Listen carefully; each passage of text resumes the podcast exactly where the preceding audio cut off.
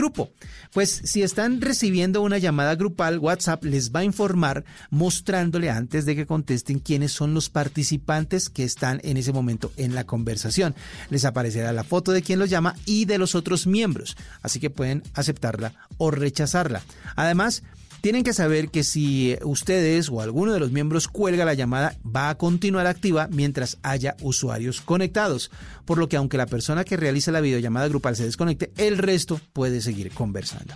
Esta es una, digamos que una manera diferente de utilizar WhatsApp, sobre todo si ustedes están haciendo teletrabajo, van a poder aprovecharla para hacer reuniones pequeñas y de esta manera utilizan una aplicación que es fácil de usar, que es eh, rápida y que todo el mundo tiene, no hay necesidad de descargar nada extra ni de conectarse con claves eh, distintas. Aunque si ustedes quieren utilizar otra aplicación que también les puede funcionar para hacer este tipo de llamadas, les recomendamos House Party. Para la nube fue W Bernal. Que la pasen bien. Chao. GPS, VPN, streaming, interfaz. Si no sabes qué significan esos términos, la nube te los explica en el lenguaje que todos entienden. Protocolo, IP, el glosario. Llegamos al final de la nube, Juanita, en esta noche del lunes 30 de marzo con la palabra, con nuestro glosario, retargeting. ¿Qué es? Retargeting es o hace alusión a todas esas tecnologías de marketing digital que le permiten hacerle seguimiento a usted, lo que usted busca, las palabras que ha usado en sus conversaciones, en el buscador y demás, para mandarle publicidad y mensajes relacionados. Es la razón por la cual es tan desesperante que a veces lo persiga usted un aviso de algún tipo de producto porque usted lo buscó en Google o en Facebook. Retargeting, la palabra de la noche en la nube. Nos vamos, fue un gusto acompañarlos. Mañana más tecnología e innovación en el lenguaje que todos entienden. Chao a todos. Son las 8 de la noche. Aquí comienza Mesa Blue con Vanessa de la Torre. Muy buenas noches, 8, un minuto. En realidad, numeral Vanessa, yo he aprendido a. Todos hemos aprendido algo en esta coyuntura, en esta situación tan compleja del coronavirus en nuestro país. Todos hemos aprendido algo de paciencia, algo de bondad, algo de solidaridad. Todos hemos aprendido a valorar un poco más esas cosas que antes no valorábamos. Cuéntenos, díganos, ya somos tendencia, Carolina Numeral, yo he aprendido a. ¿Usted qué ha aprendido? Empecemos por ahí. Vanessa, buenas noches. Yo he aprendido a ser feliz en medio de estos 19 días eh, de cuarentena, a ser más paciente y aprender a reflexionar en esos momentos de, soledad y a meditar. Y nuestros oyentes también nos están escribiendo con nuestro numeral de hoy. Escribe Wilman Castellanos, a disfrutar del desayuno y el almuerzo en casa sin tener el afán de las mañanas y la separación del mediodía. Estos días nos sentamos, compartimos, charlamos y disfrutamos las comidas. Escribe Jorge Martínez, a darme cuenta quién y qué es valioso y quién y qué no lo es, a valorar más la fragilidad y la sencillez de la vida, a valorar los pequeños detalles que realmente dan felicidad y que muchos seres humanos son el verdadero virus y el cáncer del planeta. También nos escribe Tabita Vázquez a escribir cuentos para los niños. Este es sobre la cuarentena. Jimmy Villar, Vanessa, yo he aprendido a hablar más con mi mamá luego que tuve que renunciar al trabajo porque no quería que ella se quedara sola. Juancho Parada, a apreciar el teletrabajo como una práctica que bien implementada es una verdadera ayuda.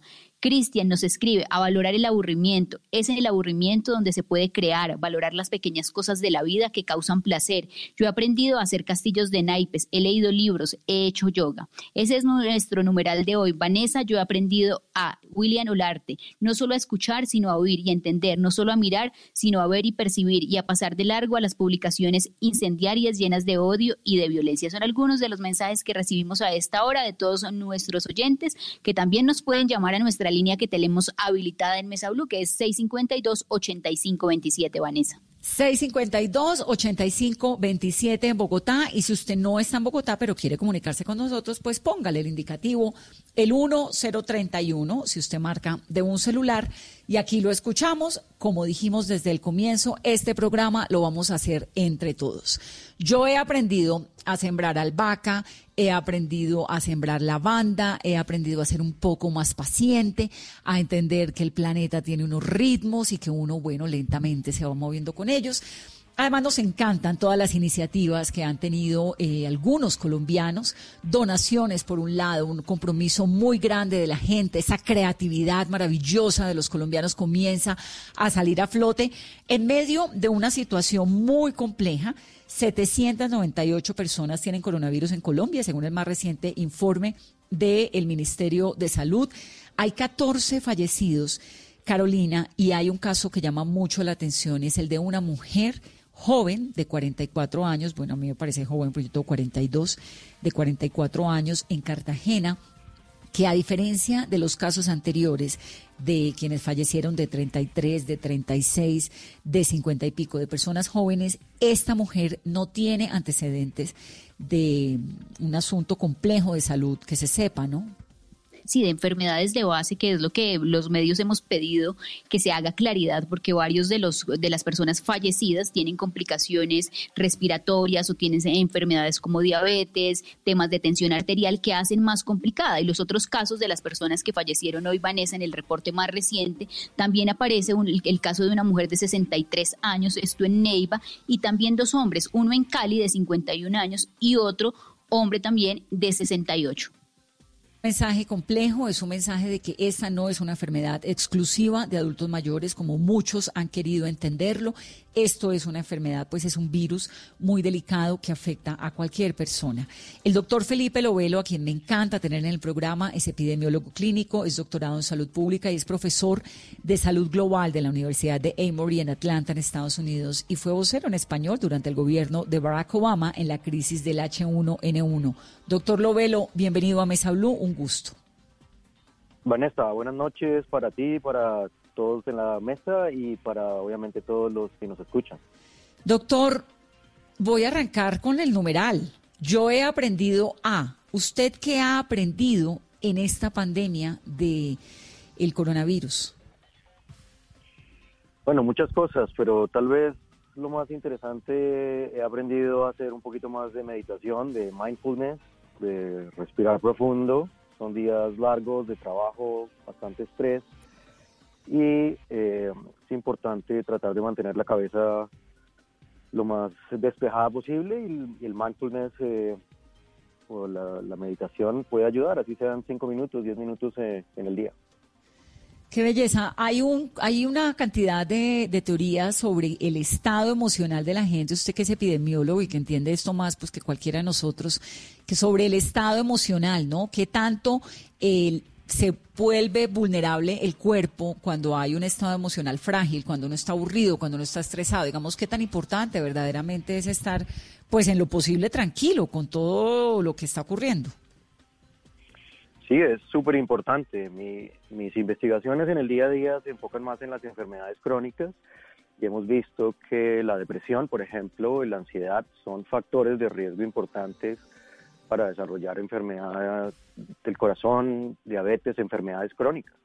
Así que eh, un estado con, eh, constante de ansiedad y de estrés eh, claramente va a tener un riesgo a largo plazo, pero también a corto plazo. Nos hace más proclives, lamentablemente, a tener infecciones respiratorias y a que el sistema inmune no funcione tan bien. Y por eso es muy importante tratar de estar eh, lo más eh, apacible posible, para, incluso en momentos de tensión. ¿Y cómo se hace para estar lo más tranquilo posible en un momento como este, donde la tensión está allí, en todo lado? Claro, es difícil. Eh, y hay estrategias que se han probado para diferentes situaciones, pero bueno, una de estas es la que yo estoy tratando de hacer, que es meditación, mindfulness, eh, ejercicio, obviamente ayuda a algunas personas a despejarse, a pensar en otras cosas, eh, estar eh, haciendo un hobby, desconectarse de las redes sociales, eh, muchas de estas situaciones que nos permiten como cambiar un poco el nivel de atención a, a otras cosas y no necesariamente estar oyéndonos acerca de, de los problemas que nos están aquejando. Doctor, Ahora sí, vamos un poco más a, entrarnos dentro de la ciencia. Usted está en Estados Unidos, que bueno, en Estados Unidos están pasando cosas tan complicadas, ¿no? Eh, algunos hablan de 200 mil personas posiblemente. ¿Cuáles son esos cálculos sobre la evolución de la pandemia que usted hace en Estados Unidos? Eh, lo pongo porque usted está allá y porque además es como el epicentro de la pandemia ahora, y en Colombia. Sí, el tema está acelerándose fuertemente acá en Estados Unidos. Tenemos un epicentro en Nueva York por la densidad poblacional y porque obviamente muchas personas infectadas de diferentes países del mundo llegaron allí. Incluso hay estudios genéticos del virus que muestran que no solo personas de China, pero también personas de Europa, y eso hace que haya una eh, mezcla y una, un contagio más elevado en, en Nueva York y obviamente por la densidad poblacional y por la demora también en tomar las medidas de mitigación. Se está viendo ya el sistema de salud eh, bastante eh, colapsado y probablemente el pico de, de, contagio en Nueva York no se vaya a ver sino en 10 o 15 días. Entonces se viene un mes duro, no solo en Nueva York, sino en solo Estados Unidos. También estamos viendo que se acelera el número de contagios en varias ciudades, incluso acá en Atlanta, en la zona en donde yo vivo.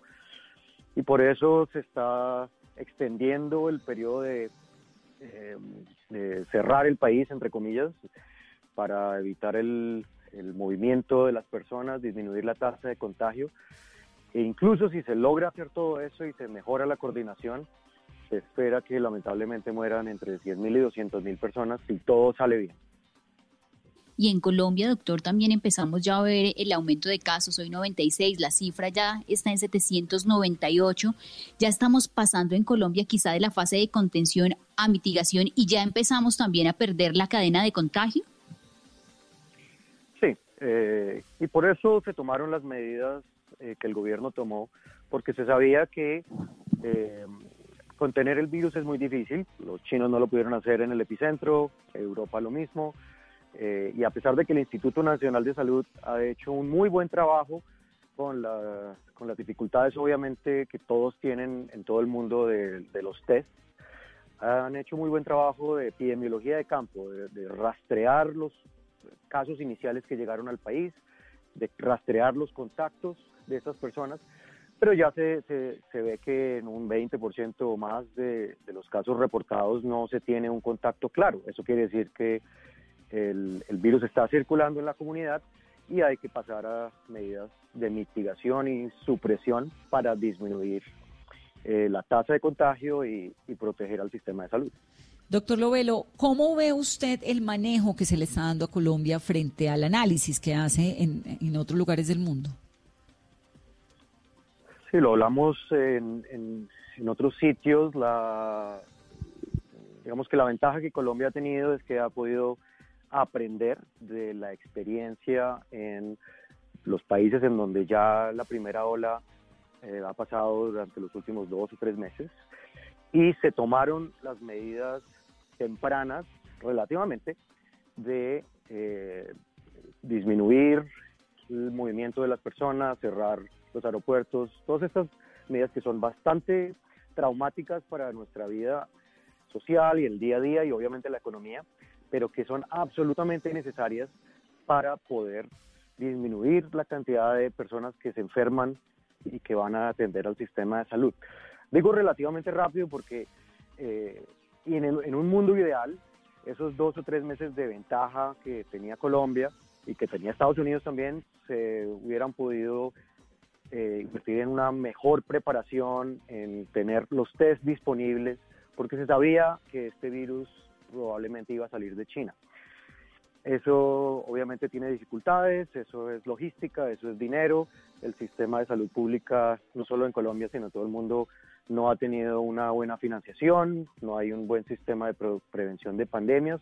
Entonces estamos eh, pagando un poco la falta de eh, priorización de la salud pública de los últimos 20 y 30 años. Sí, y, y cuando decimos temprano es casi en el límite, ¿no? Colombia se demora una semana más y esto hubiera sido muchísimo más complejo. Sí, el tiempo de tomar las decisiones se tiene que hacer muy rápidamente porque cada día multiplica el número de casos que se van a ver eh, a los dos y tres meses. Esto es una cosa que es difícil de entender para nosotros que pensamos de una manera lineal, sí. pero es, esto es algo, es logarítmico, es una explosión de casos. Se empiezan a ver poquitos casos, van poquito, poquito, pero de un momento a otro disparan. Ahí, eh, y eso tiene que ver mucho de cuándo se hacen las medidas de mitigación. ¿Hay alguna forma? Pues esta pandemia con esta dimensión no la habíamos visto en las generaciones nuestras.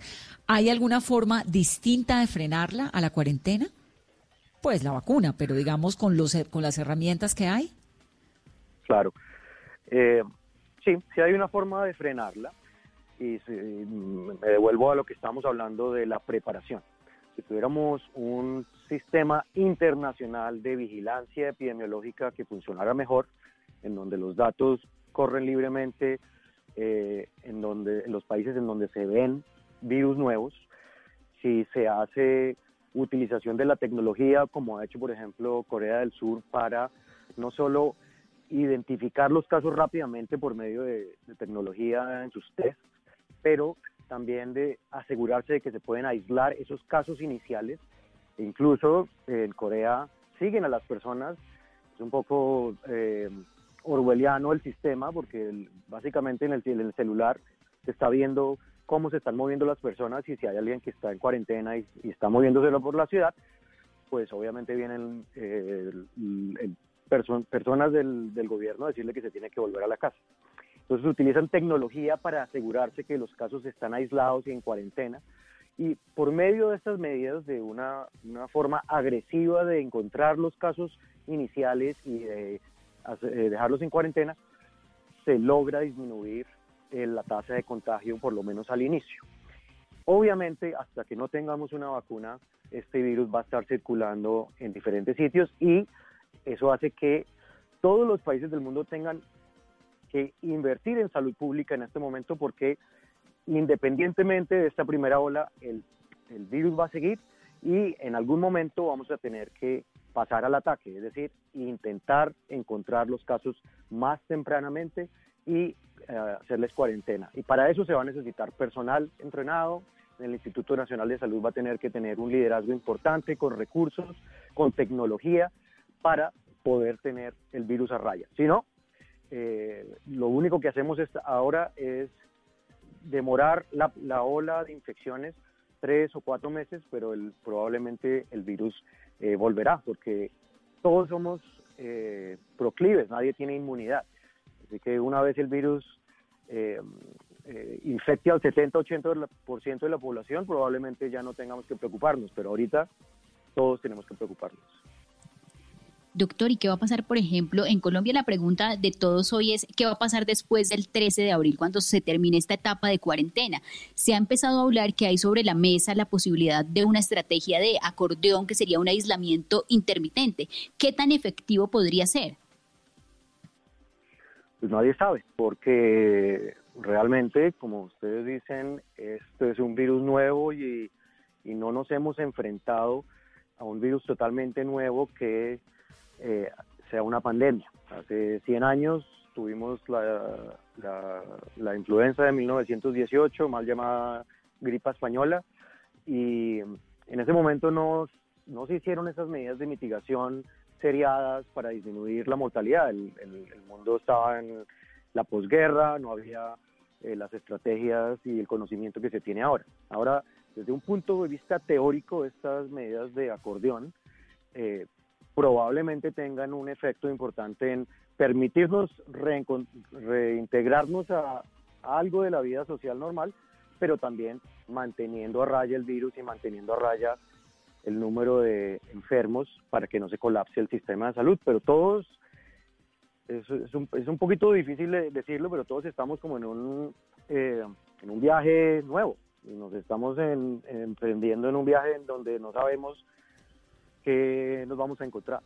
Eh, así que es súper importante ahorita eh, que los científicos del mundo que haya una coordinación internacional y en Colombia el Instituto Nacional de Salud, obviamente el Ministerio y el Gobierno tienen que eh, llevar eh, el liderazgo de esta situación porque no se va a acabar en la primera fase. Doctor, a uno le da una angustia muy profunda de pensar a veces, ¿no? ¿Qué tal que esto no pase? Mientras la vacuna sale, ahorita hablamos un poco sobre lo que el proceso de la vacuna, también pues hay que confiar en la ciencia, en lo que están haciendo todos los científicos del planeta, pero a uno le da una angustia de decir, bueno, ¿y qué tal que esto no pase? Entonces, ¿cómo va a ser la vida después? ¿Cuándo vuelve uno a un restaurante? ¿Cuándo vuelve uno a un concierto? ¿A un centro comercial? ¿A un lugar donde hay un montón de gente? Es como que la vida verdaderamente nos cambió. ¿Esto va a pasar? Pues nadie lo sabe. Y el que te diga que lo sabe está mintiendo porque eh, no, no tenemos experiencia de lidiar con un virus nuevo que sea tan contagioso y relativamente produce enfermedad, aunque el 99% de las personas se recuperan, un 1% de 7 billones de habitantes en el planeta es un número bastante grande. Así que eh, lo que hay que hacer es, yo, yo, lo veo como, a mí me gusta hacer similitudes con el fútbol, a mí me gusta un equipo que se llama el Atlético de Madrid y el director, el Cholo Simeone, tiene una estrategia que es enfoquémonos el partido que tenemos ahora y ya después nos preocupamos del partido siguiente. En este momento el partido que tenemos es esta primera ola, cómo logramos disminuir el contagio para que protejamos al sistema de salud. Tenemos muchas esperanzas que después vamos a tener mejores estrategias médicas por medio de eh, drogas nuevas o drogas que ya se utilicen que se logre demostrar que sirven para disminuir las infecciones y disminuir el curso clínico de la enfermedad. Y también se está trabajando a destajo para conseguir esa vacuna, que aunque no es 100% garantizada, seguramente se va a poder lograr en 12 meses o en 18 meses. Así que es un poco, hay, que, ser un poquito estoicos, hay que pensar en cómo salimos de esta inicialmente y eh, esperar que la tecnología y la ciencia avance no solo en las medidas de eh, entender cómo se mitiga este virus, sino también en la parte médica de cómo se trata y cómo se logra disminuir eh, la mortalidad. Doctor, y por ejemplo, ¿para qué sirve el tema de la secuencia genética? Ayer en Colombia ya se descifró la primera secuencia. ¿Esto qué tan útil es en el marco de la investigación? Sí, es útil porque sabemos que hay diferentes cepas del virus que están circulando. A pesar de que el virus es relativamente nuevo, los virus mutan y eh, se han encontrado, se han reportado cerca de ocho cepas distintas basadas en el virus original que salió en China. Entonces, eh, estos pequeños cambios en el virus nos permiten entender cómo se está contagiando las, las personas. Por ejemplo, en Estados Unidos, como te dije, la, la gente que vive en la costa este se han encontrado cepas del virus directamente de China, pero también de personas que vinieron de Europa. Mientras que en la costa oeste, en San Francisco, principalmente son cepas que vienen directamente de China. En Colombia, eh, estos datos son importantes porque nos, nos permiten tener que, bueno, si el virus vino de España, probablemente hubo alguna eh, conexión también con Chile, pero a medida que se va haciendo más contagio, podemos identificar si el virus se está pasando más rápido o más despacio entre personas y eso nos permite tener mejor información para los modelos. Y estos modelos nos van a permitir saber, bueno, cuándo hacemos el acordeón, cuándo podemos abrir la economía y el movimiento otra vez, cuánto eh, tenemos que cuidarnos de eh, este virus en, términos de la tasa de contagio. Así que es una información importante. El único problema es que todavía estamos, digamos, con la punta del iceberg, es decir, el número de casos que hemos podido identificar es probablemente un porcentaje pequeño del número de casos reales, no solo en Colombia, sino en todo el mundo. Así que, aunque ya sabemos un poquito más, todavía nos falta saber muchísimo acerca de la qué tanto infecta el virus, qué, qué tantos los pacientes son asintomáticos y eso nos va a dictar mucho las medidas a corto y a largo plazo. ¿Cuáles son las posibilidades de que un virus de estos mute, cambie o de que afecte más a un grupo poblacional que previamente ha tenido virus parecidos como el SARS y el MERS, por ejemplo, en, en Asia, ¿no? que fueron tan fuertes y acá pues no? Entonces, ¿cuáles son, digamos, cómo se comportan los virus en esas condiciones? Sí, los virus, como se replican cada vez, eh, infectan a, una, a un nuevo huésped, eh, son millones y millones de copias del virus que se hacen en cada célula. Obviamente, por medio de ese proceso de millones de copias va a haber cambios en el código genético y los virus por naturaleza cambian. Ahora bien, hay virus que cambian más rápido que otros y el coronavirus no es un, no es un virus que cambie mucho. Y de hecho estos estudios que han mostrado eh, probablemente indican que hasta ahora no se ha encontrado una mutación que se vea que pueda ser más letal o más infecciosa. Es decir, eh, buenas noticias hasta ahora. Eh, también es posible que factores genéticos de una persona puedan modular la respuesta a la infección y personas por factores genéticos pueden tal vez responder con más fuerza o menos fuerza su sistema inmune a la infección. Eso todavía no, no se sabe y es algo que se está estudiando.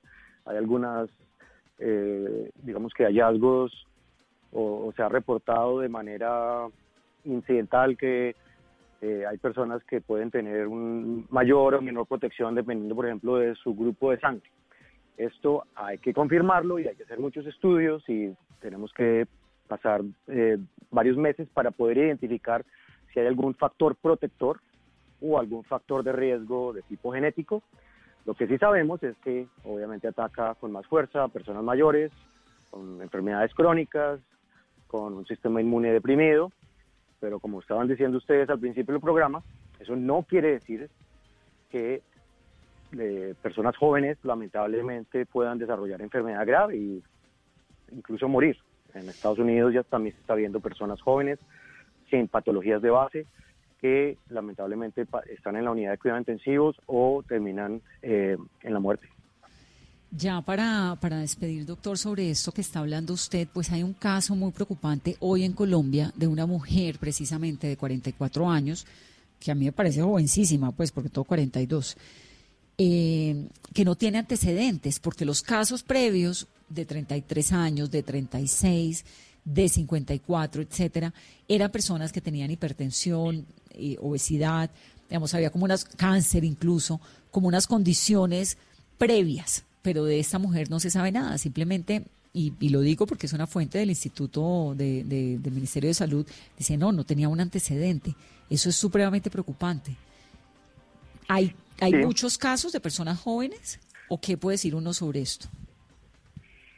Digamos que eh, sí es preocupante porque el, perfil epidemiológico y de infección que hemos visto de los datos principalmente de Italia, pero también de China, muestran que eh, hay grupos de riesgo. Pero, repito, eso no quiere decir que eh, otras personas más jóvenes o que no tengan todos esos factores de riesgo estén 100% inmunes. Y esto es basado en los números. Si hay un virus que infecta en promedio dos o tres personas, eh, si, yo tengo el virus en promedio infecto dos o tres personas, eso quiere decir que es un virus muy infeccioso. Y eh, por simplemente la cantidad de personas que se pueden eh, infectar, sabemos que hay un porcentaje pequeño, pero hay un porcentaje de personas que pueden terminar con una enfermedad grave e incluso terminar en la unidad de cuidado intensivo con un ventilador, etcétera. Nosotros en nuestras modelaciones que hemos hecho aquí en, en Atlanta y datos que también he publicado para tratar de ayudar a los hospitales en Colombia, pensamos que personas de 18 a 49 años tienen un porcentaje de hospitalización más o menos de 3%, es decir, eh, no es muy frecuente, pero tampoco es 100% raro.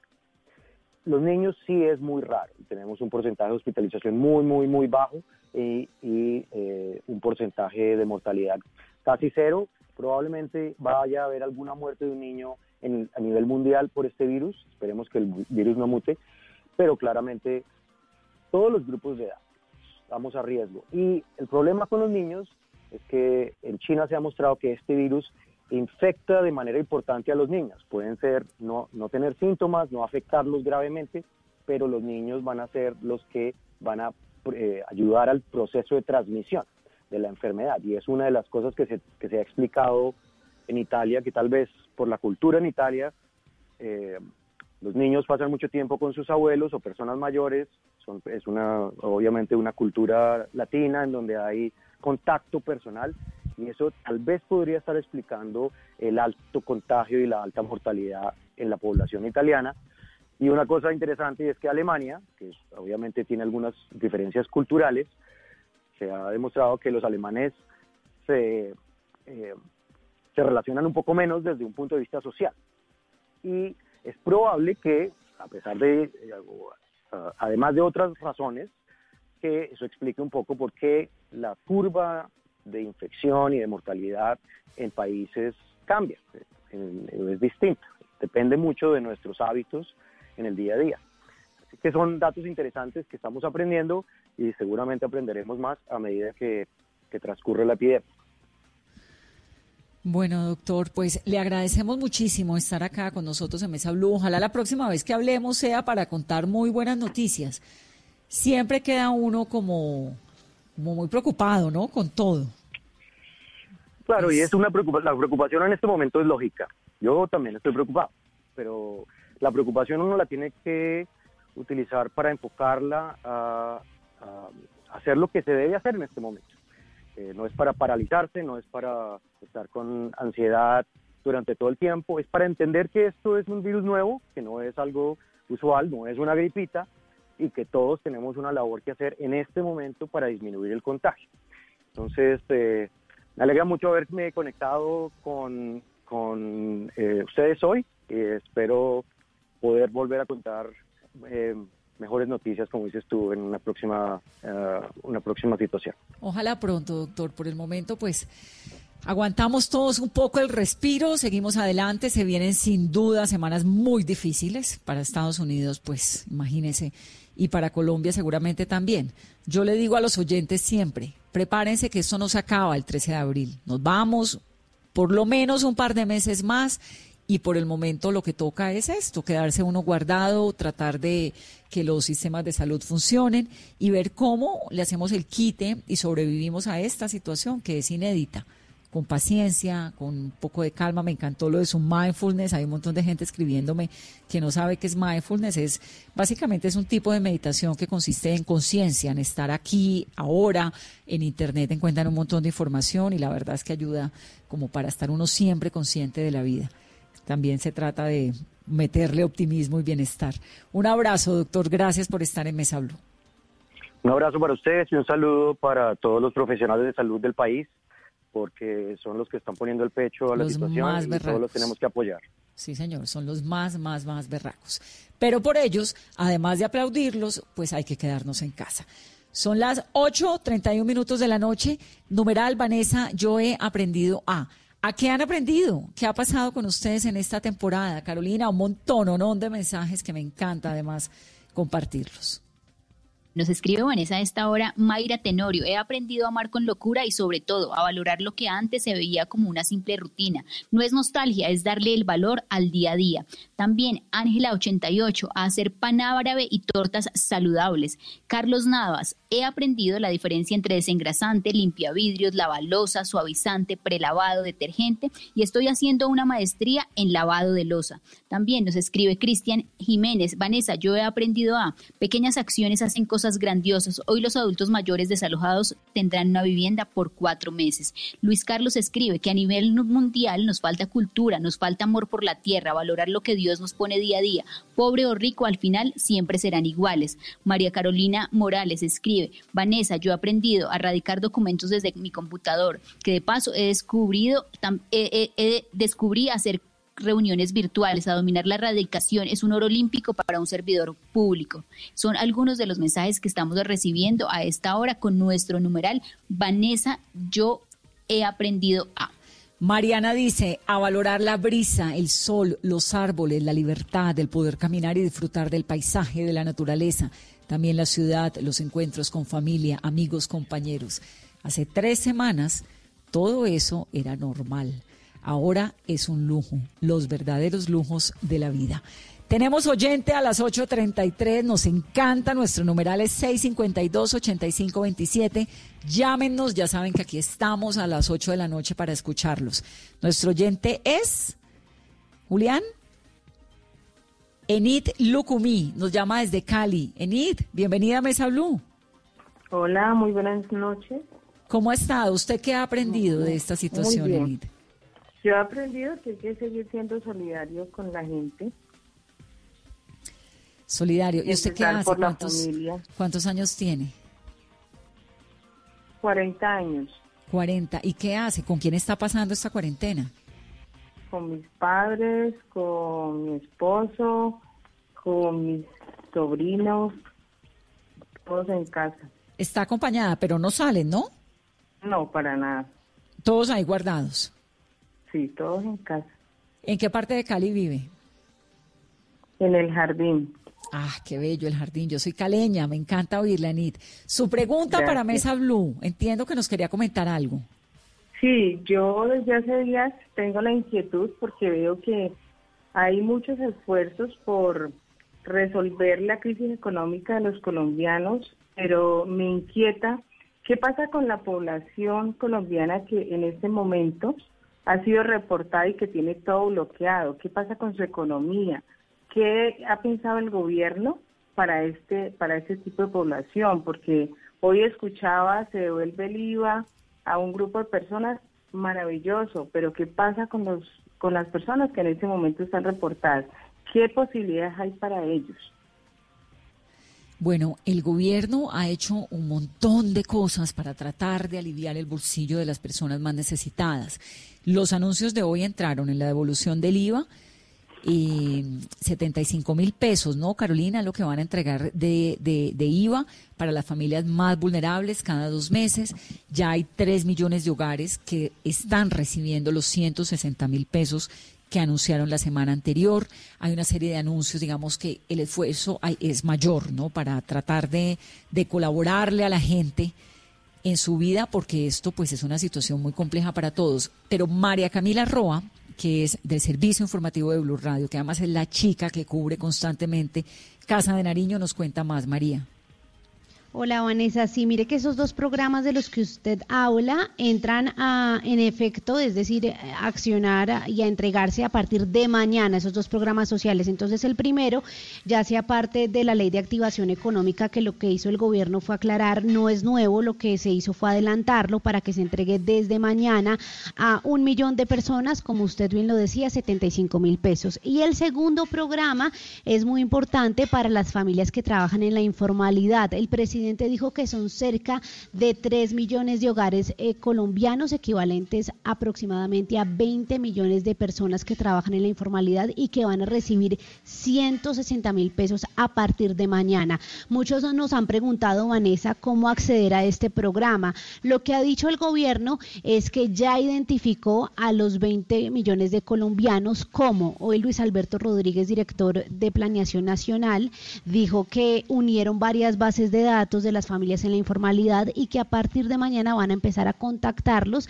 La mayoría ya están bancarizados, entonces van a recibir ese giro y también un mensaje a su celular eh, pues del gobierno diciéndoles que son beneficiarios de esos 160 mil pesos, Vanessa, y esos son los que empiezan mañana. Ahí está doña Nid, doña Nid Lucumí, que nos llama desde el barrio Jardín de Cali con estas inquietudes. La escuchamos. Lo que pasa es que yo lo, yo sí he, escuchado y estoy muy contenta por todas las ayudas que le están dando a un tipo de población, pero la pregunta mía es a las personas, ¿qué, qué va a hacer el gobierno? ¿Qué ha propuesto el gobierno para las personas que están reportadas en las centrales de riesgo y que están bloqueados por todo, por todo lado, porque se sabe que no pueden acceder a, a una a un beneficio económico, o sea, el estar reportado en data crédito trae muchos prejuicios y en esta crisis aún más para ese tipo de población. Esa es básicamente mi pregunta. María, en, en particular para las personas que están reportadas en centrales de riesgo, ¿se ha hecho algún anuncio? Precisamente Jorge Castaño, el, el, superintendente financiero, habló sobre esa suspensión de reportes demorosos. ¿Qué pasa? Tienen que llamar los que ya están reportados porque son dos condiciones diferentes. Desde el 28 de febrero, los créditos activos, que los pagos que usted no haya realizado desde el 28 de febrero no van a ser reportados, pero para las personas que ya están reportadas desde antes, porque digamos que incumplieron con el pago de sus cuotas y de sus productos financieros desde antes de esa situación de la cuarentena, lo que va a pasar es que debe comunicarse con su banco. ¿Para qué? Porque el gobierno lo que está haciendo es flexibilizar eh, las condiciones para acceder a nuevos productos. De hecho, hoy el superintendente dijo que ya fueron modificados 306 mil créditos, ya tienen un nuevo plan de ayuda o un programa de beneficio por un costo de 6.9 billones de pesos. Entonces, digamos que el gobierno sí está siendo flexible, pero para, para que lo tengamos claro, a partir de ahora nadie va a ser reportado en data crédito o en las centrales de riesgo, pero los que ya estaban reportados, los que lo que tienen que hacer es llamar a, a su banco para ver qué beneficios pueden adquirir, porque sí hay flexibilidad en ese sentido. Y también el gobierno dijo que habilitó 70 billones de pesos para nuevos créditos, para los empresarios y para las personas que pues en este momento están en dificultad. Entonces, para los que ya estaban reportados antes del 28 de febrero, lo que tienen que hacer es llamar para ver cómo su banco puntualmente negocia con usted. Y ahí Vanessa concluyo con esto.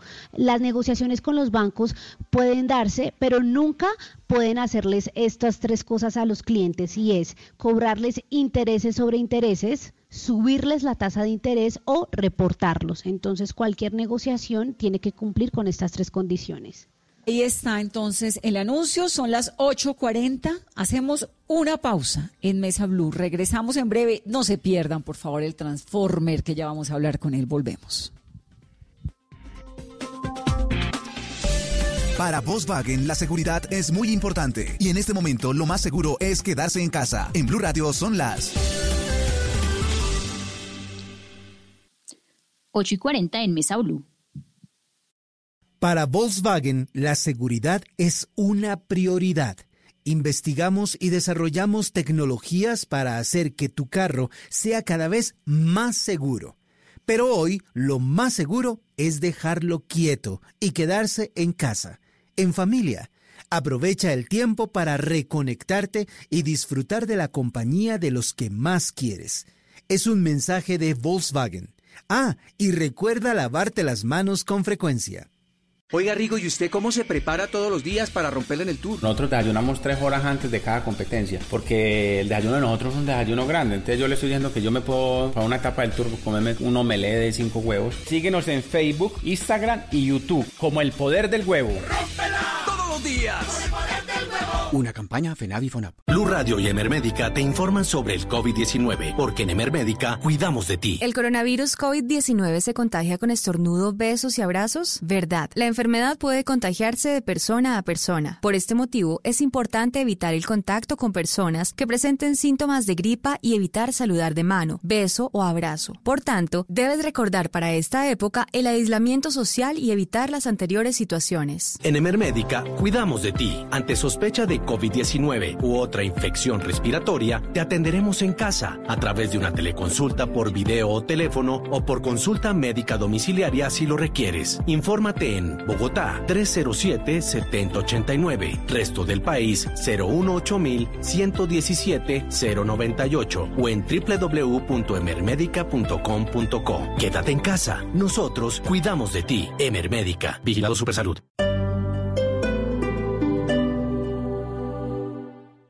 Hoy en Blue Radio. Préstame tu cariñito, un cariñito de mamá. Dame tan solo un poquito que remiende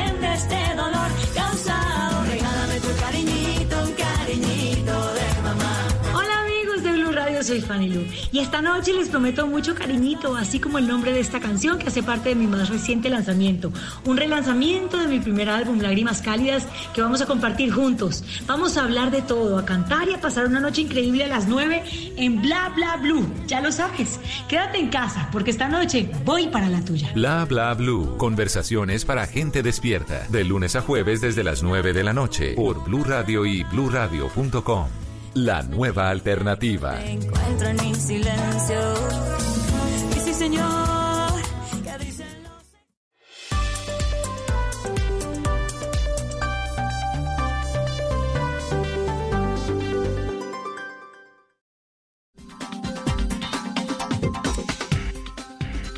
Son las 8.43 minutos de la noche. Lo vimos en una cantidad de informes que aparecieron incluso en los informantes, lo hemos visto en las calles. Él se las ha inventado todas para la vida. Luis René Cruz es el transformer de los semáforos en Bogotá. Luis René, bienvenido a Mesa Blue.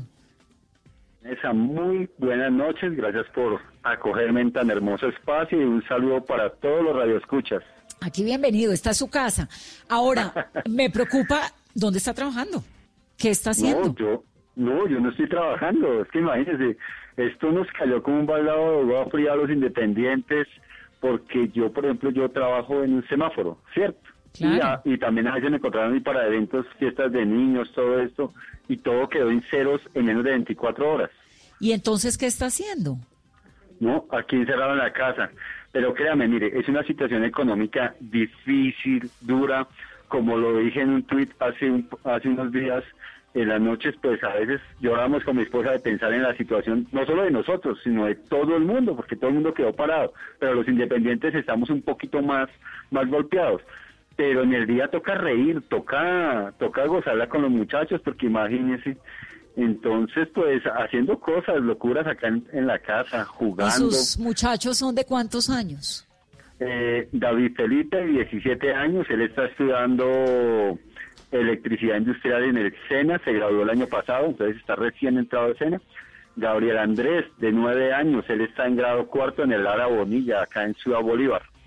¿Y usted Mm. le ha pagado el estudio todo a David Felipe y a Gabriel Andrés a punta de ser Transformer? Totalmente, Vanessa, totalmente. Cuando decidí hacer esta locura, ya va a ser 10 años ahorita en agosto, es esos cartoncitos, como me los llamaron muchos, esos cartoncitos nos han dado para vivir. Y como lo he dicho también, hemos tenido momentos duros, difíciles, como una película, momentos duros, difíciles de lágrimas, pero también de alegrías y también de, de, de, de satisfacción, de, o sea, la labor que yo llevo me encanta, me, me enamora cada día más y, y cada vez intento reinventarme, cada vez intento cambiarle algo a mi diseño, hacer un nuevo video, hacer una locura, porque toca, y más en estos días, toca toca mantener la cabeza en alto. Sé que es difícil, es, es muy difícil, pero toca levantar la cabeza. Meterle la buena vibra y transformar la vida también, ¿no? Y transformar estas experiencias. Transformando, transformando vidas, así se llama Sí, las conferencias cuando, cuando me contratan para los colegios para superación personal, las, las charlas motiv- motivacionales, se llama transformando vidas. Mire, por ejemplo, ya tenemos los dados, los dados del parque ya no son cuadrados, ya son redondos. Eso, Entonces, eso le iba a preguntar, Luis René. Usted ahorita en su casa, imagínese con esa cantidad de tiempo y en cuarentena, ¿qué hace? ¿Qué le hace a sus hijos para mantenerlos Bueno. entretenidos? Sobre todo a Gabriel Andrés, de nueve, ¿no? Ay, Dios mío. Eh, aparte de que les han dejado una cantidad de tarea increíble, Dios mío. A- a- a- Pero menos mal. No, entonces imagínense, eh, me puse a pensar qué hacemos, qué hacemos. Tengo el cartón, ¿cierto? Tengo algunas barras de silicona, tengo unos tornillos, unas pinturas. Y debemos un futbolín estilo Transformer. Y me puse a, el sábado desde las 4 de la tarde hasta las 10 de la noche. Y el domingo desde las 10 de la mañana hasta las 2 de la tarde, hágale, hágale, hasta que saque un futbolín. Y ahí estamos, mejor dicho, estamos eh, disfrutándolo, jugando. Eh, nos toca hacer eso, nos toca inventar. Ya por ahí mi esposa me dijo que hiciera, como ahí tengo todavía bastante cartón, eh, dijo, ay, ¿por qué no hace un juego de, de ranas, eh, de sapitos? Entonces dije, bueno, juguemos entonces rana. Entonces, a partir de mañana, si consigo algo de silicona, algo de tornillería, pues lo hacemos. Y me tiene pensando es cómo voy a hacer las argollas. Pero bueno, algo me inventaré. La creatividad siempre, Luis René. Luis René, ¿y cómo ha hecho estos días? ¿Qué ha, qué ha podido conocer de sus hijos, de su esposa? Porque usted sale siempre muy temprano y su vida está en la calle. Claro, pues la verdad yo, mi jornada empieza a las seis y media, siete y estoy en la casa a la una de la tarde. Pero he descubierto cosas, cosas increíbles. O sea, eh, mi hijo eh, le gusta mucho el rock, eh, toca guitarra. Pues él no tiene eh, guitarra eléctrica, tiene acústica. Pero él hace sus esfuerzos ahí para, para, para sacar sus videos. Y ayer grabaron un video para una campaña de Molly Crew pero increíble, les quedó a los dos, ah, porque al pequeño le regalamos la guitarra acústica de cumpleaños en enero. Entonces eh, ellos están grabando videos y me sorprendieron, realmente me sorprendieron. Eh, aparte de todos, to- todas sus, sus facultades artísticas, eh, mi hijo pequeño me sorprende con dibujos increíbles, es decir, o sea, eh, me he dado cuenta de cosas hermosas en estos días y, es que toca ver el lado positivo, toca verlo, toca verlo. Así por la noche toque llorar, en el día toca ver el lado positivo, porque imagínense, los niños no pueden, los niños tienen que pasar esta crisis con nosotros de una forma positiva, de una forma alegre.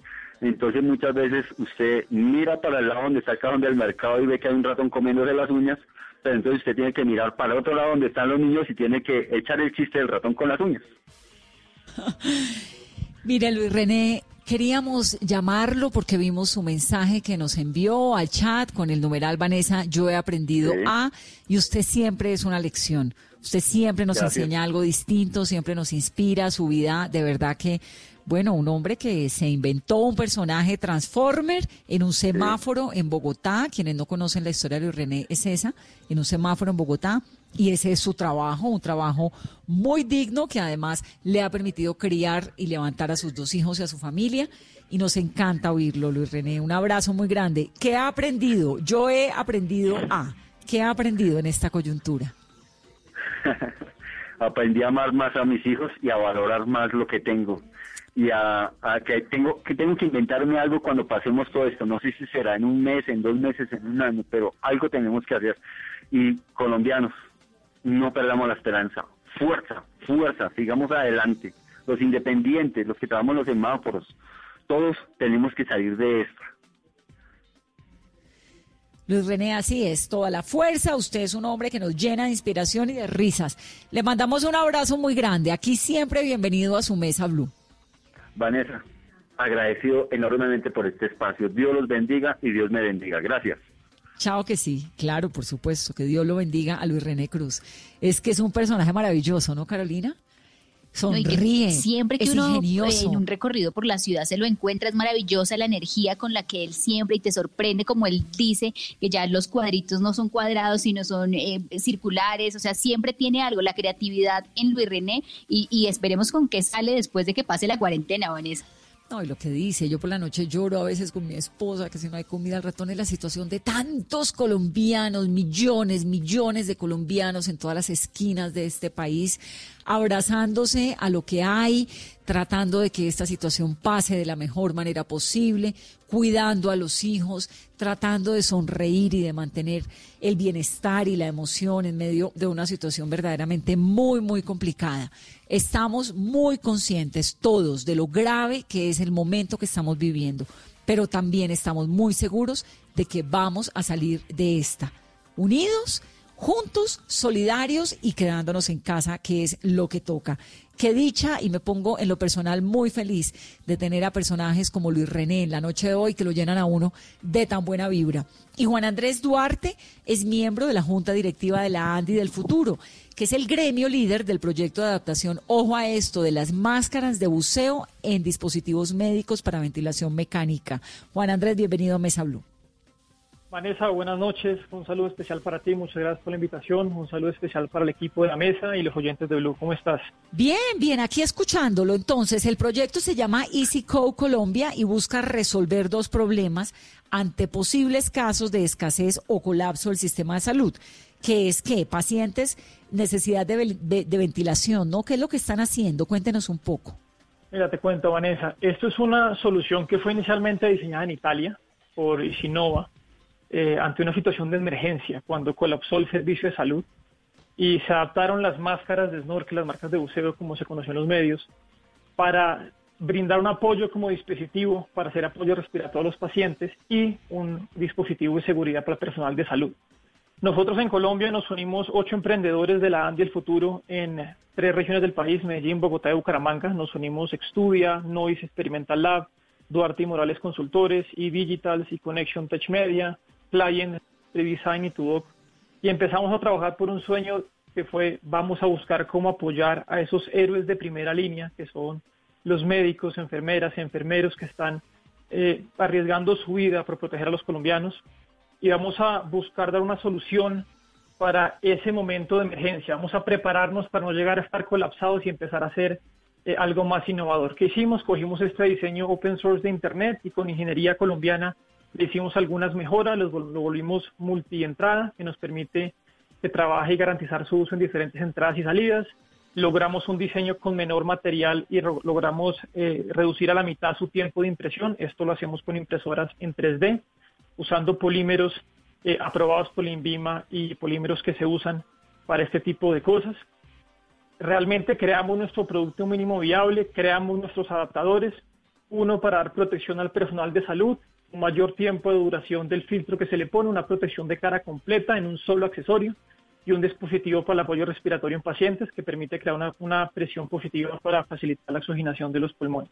¿Qué hicimos? Lo creamos, lo probamos y ya iniciamos hoy, gracias a Dios, pruebas en hospitales. Este, este esfuerzo contó con el apoyo de Ricardo Restrepo, internista del Pablo Tobonelo y el Bolivariana de, de Medellín, con Angélica Castañeda, investigadora y especialista en terapia respiratoria, con Daniel Rodas, intensivista, con el apoyo de la ANDI El Futuro, el gremio emprendedores de alto impacto del país, eh, miembro de la ANDI, lógicamente parte de la ANDI, con el éxito, que estamos coordinando su apoyo para poner a disposición puntos del éxito donde la gente va a poder ir a donar sus máscaras y el apoyo del SENA con ingenieros y con impresoras 3D en el país. Y vamos, estamos muy contentos, vamos muy bien, ya iniciamos pruebas con dos hospitales en Medellín, la otra semana iniciaremos pruebas con cuatro hospitales en Bogotá y Dios quiera dos más en Medellín, con personal de salud y diseñando conjuntamente con los expertos unas pruebas en pacientes de bajo riesgo, no contagiados. Eh, estamos diseñando el protocolo con ellos. Juan Andrés, y el objetivo son mil dispositivos en un mes y dónde pueden hacer las donaciones aparte del éxito y también quienes se quieran sumar a esta iniciativa, ¿cómo lo pueden hacer? Mira, en este momento buscamos tres cosas principales. El objetivo son mil máscaras, que según nuestras cuentas nos permiten ayudar a salvar 10.000 vidas, protegiendo el personal de salud y apoyo a pacientes. Buscamos tres cosas en específico. Primero, empresas y personas que donen, lógicamente, recursos. Es una iniciativa 100% sin ánimo de lucro que ha sido financiada por los emprendedores. Que tener en cuenta que nosotros seguimos luchando por nuestras empresas, por nuestros emprendimientos, al mismo tiempo que entregamos lo mejor de nosotros para empujar esta iniciativa. Pero en este punto necesitamos tres cosas. Número uno, recursos, recursos para la compra de máscaras, las compras de máscaras que hemos estado conversando con Decathlon, y el compro, el, digamos, comprar insumos, estos polímeros para la impresión 3D, y lógicamente la logística que va asociada. Entonces, número uno, la recolección de recursos, las empresas privadas que nos puedan apoyar y apadrinar esto. Estamos con un presupuesto más o menos entre 250 y 300 millones para garantizar la producción de mil máscaras a precio full. Estamos negociando, si Dios quiere, con eh, Decathlon. Número uno, una mascaratón donde las personas puedan donar sus máscaras a través de los puntos del éxito. Estaremos informando a través de las redes sociales. Y número tres, visibilidad por parte de los medios de comunicación y te agradecemos inmensamente, Vanessa, que nos estés apoyando. ¿Por dónde nos pueden encontrar? Nos encuentran por www.easy, E de elefante, A de avión, S de sentido, Y de yuca, easy-al medio, co.org. Easy de fácil. Ahora, Juan Andrés, ¿qué ventaja tiene la máscara de ustedes en comparación con las otras máscaras clínicas? Mira, lógicamente las máscaras clínicas fueron hechas para clínicas, para apoyo médico. La máscara de nosotros es una adaptación para un momento de emergencia. Conocemos las dificultades de nuestro sistema de salud en Colombia, conocemos el desabastecimiento que hay de insumos, hemos estado conversando con el gobierno, muy buena recepción, eh, estamos conscientes del inmenso esfuerzo que están haciendo por dotar las clínicas y hospitales, pero no sabemos en qué momento, como ha pasado en otros países y como hemos aprendido de la experiencia de otros países, esto pueda colapsar. En ese momento es donde esta máscara entra a suplir diferentes factores. Por parte del personal de salud, esto nos permite con un solo accesorio tener mayor tiempo de protección. Nuestros filtros que estamos eh, utilizando y que hemos conversado con una compañía internacional son filtros que filtran eh, hasta partículas de 0,27 micras, filtran el 99.99% del virus, ya son certificados de COVID, ya hicieron pruebas en, en Europa y los filtros duran 24 horas en uso normal y en caso de emergencia unas 48 horas. Entonces, con una sola máscara, un médico puede protegerse por, las intervenciones o el tiempo que tenga que hacer. Tú sabes que cuando los médicos empiezan a quitar eh, las protecciones, las diferentes protecciones, la careta, los tapabocas, las gafas, quitarlo en desorden en un caso de emergencia es lo que más ha llevado internacionalmente a los contagios. Entonces, queremos en un solo dispositivo proteger a nuestro personal de salud. Y en dado caso en los pacientes críticos en UCI, esta careta junto con la lógicamente eh, con los respiradores permite crear una presión positiva para facilitar la oxigenación de los pulmones. Entonces, la idea es tener estos dispositivos listos para apoyar y donarlos a los hospitales y clínicas para apoyar al personal de salud. Y si uno tiene máscaras, hay buzos, ¿no? Gente que ha sido buzo, ¿sirven esas máscaras o tienen que ser necesariamente nuevas? Eh, sirven esas máscaras, eh, sirven es, particularmente la referencia que tiene Decathlon, eso lo encuentran en nuestra página web. las pueden donar en este momento junto con las clínicas que estamos trabajando, estamos eh, creando el protocolo de desinfección de estas máscaras para hacerlo de forma profesional y responsable y esperamos en las siguientes dos semanas ya salir con protocolos de pacientes, protocolos de personal de salud, protocolos de desinfección para poder recoger las máscaras a través de los puntos éxitos o, las, o digamos las que donde la gente, prepararlas y entregarlas a los médicos. Nos han llamado de todo el país varios médicos, tengo la máscara, ¿cómo hago el dispositivo? En este momento estamos haciendo la prueba de concepto con los hospitales y cuando estemos listos lo, lo, lo vamos comunicando cuando ya esté todo probado. Maravilloso. Juan Andrés, pues todas las iniciativas las contamos aquí. Nos encanta dar esas noticias.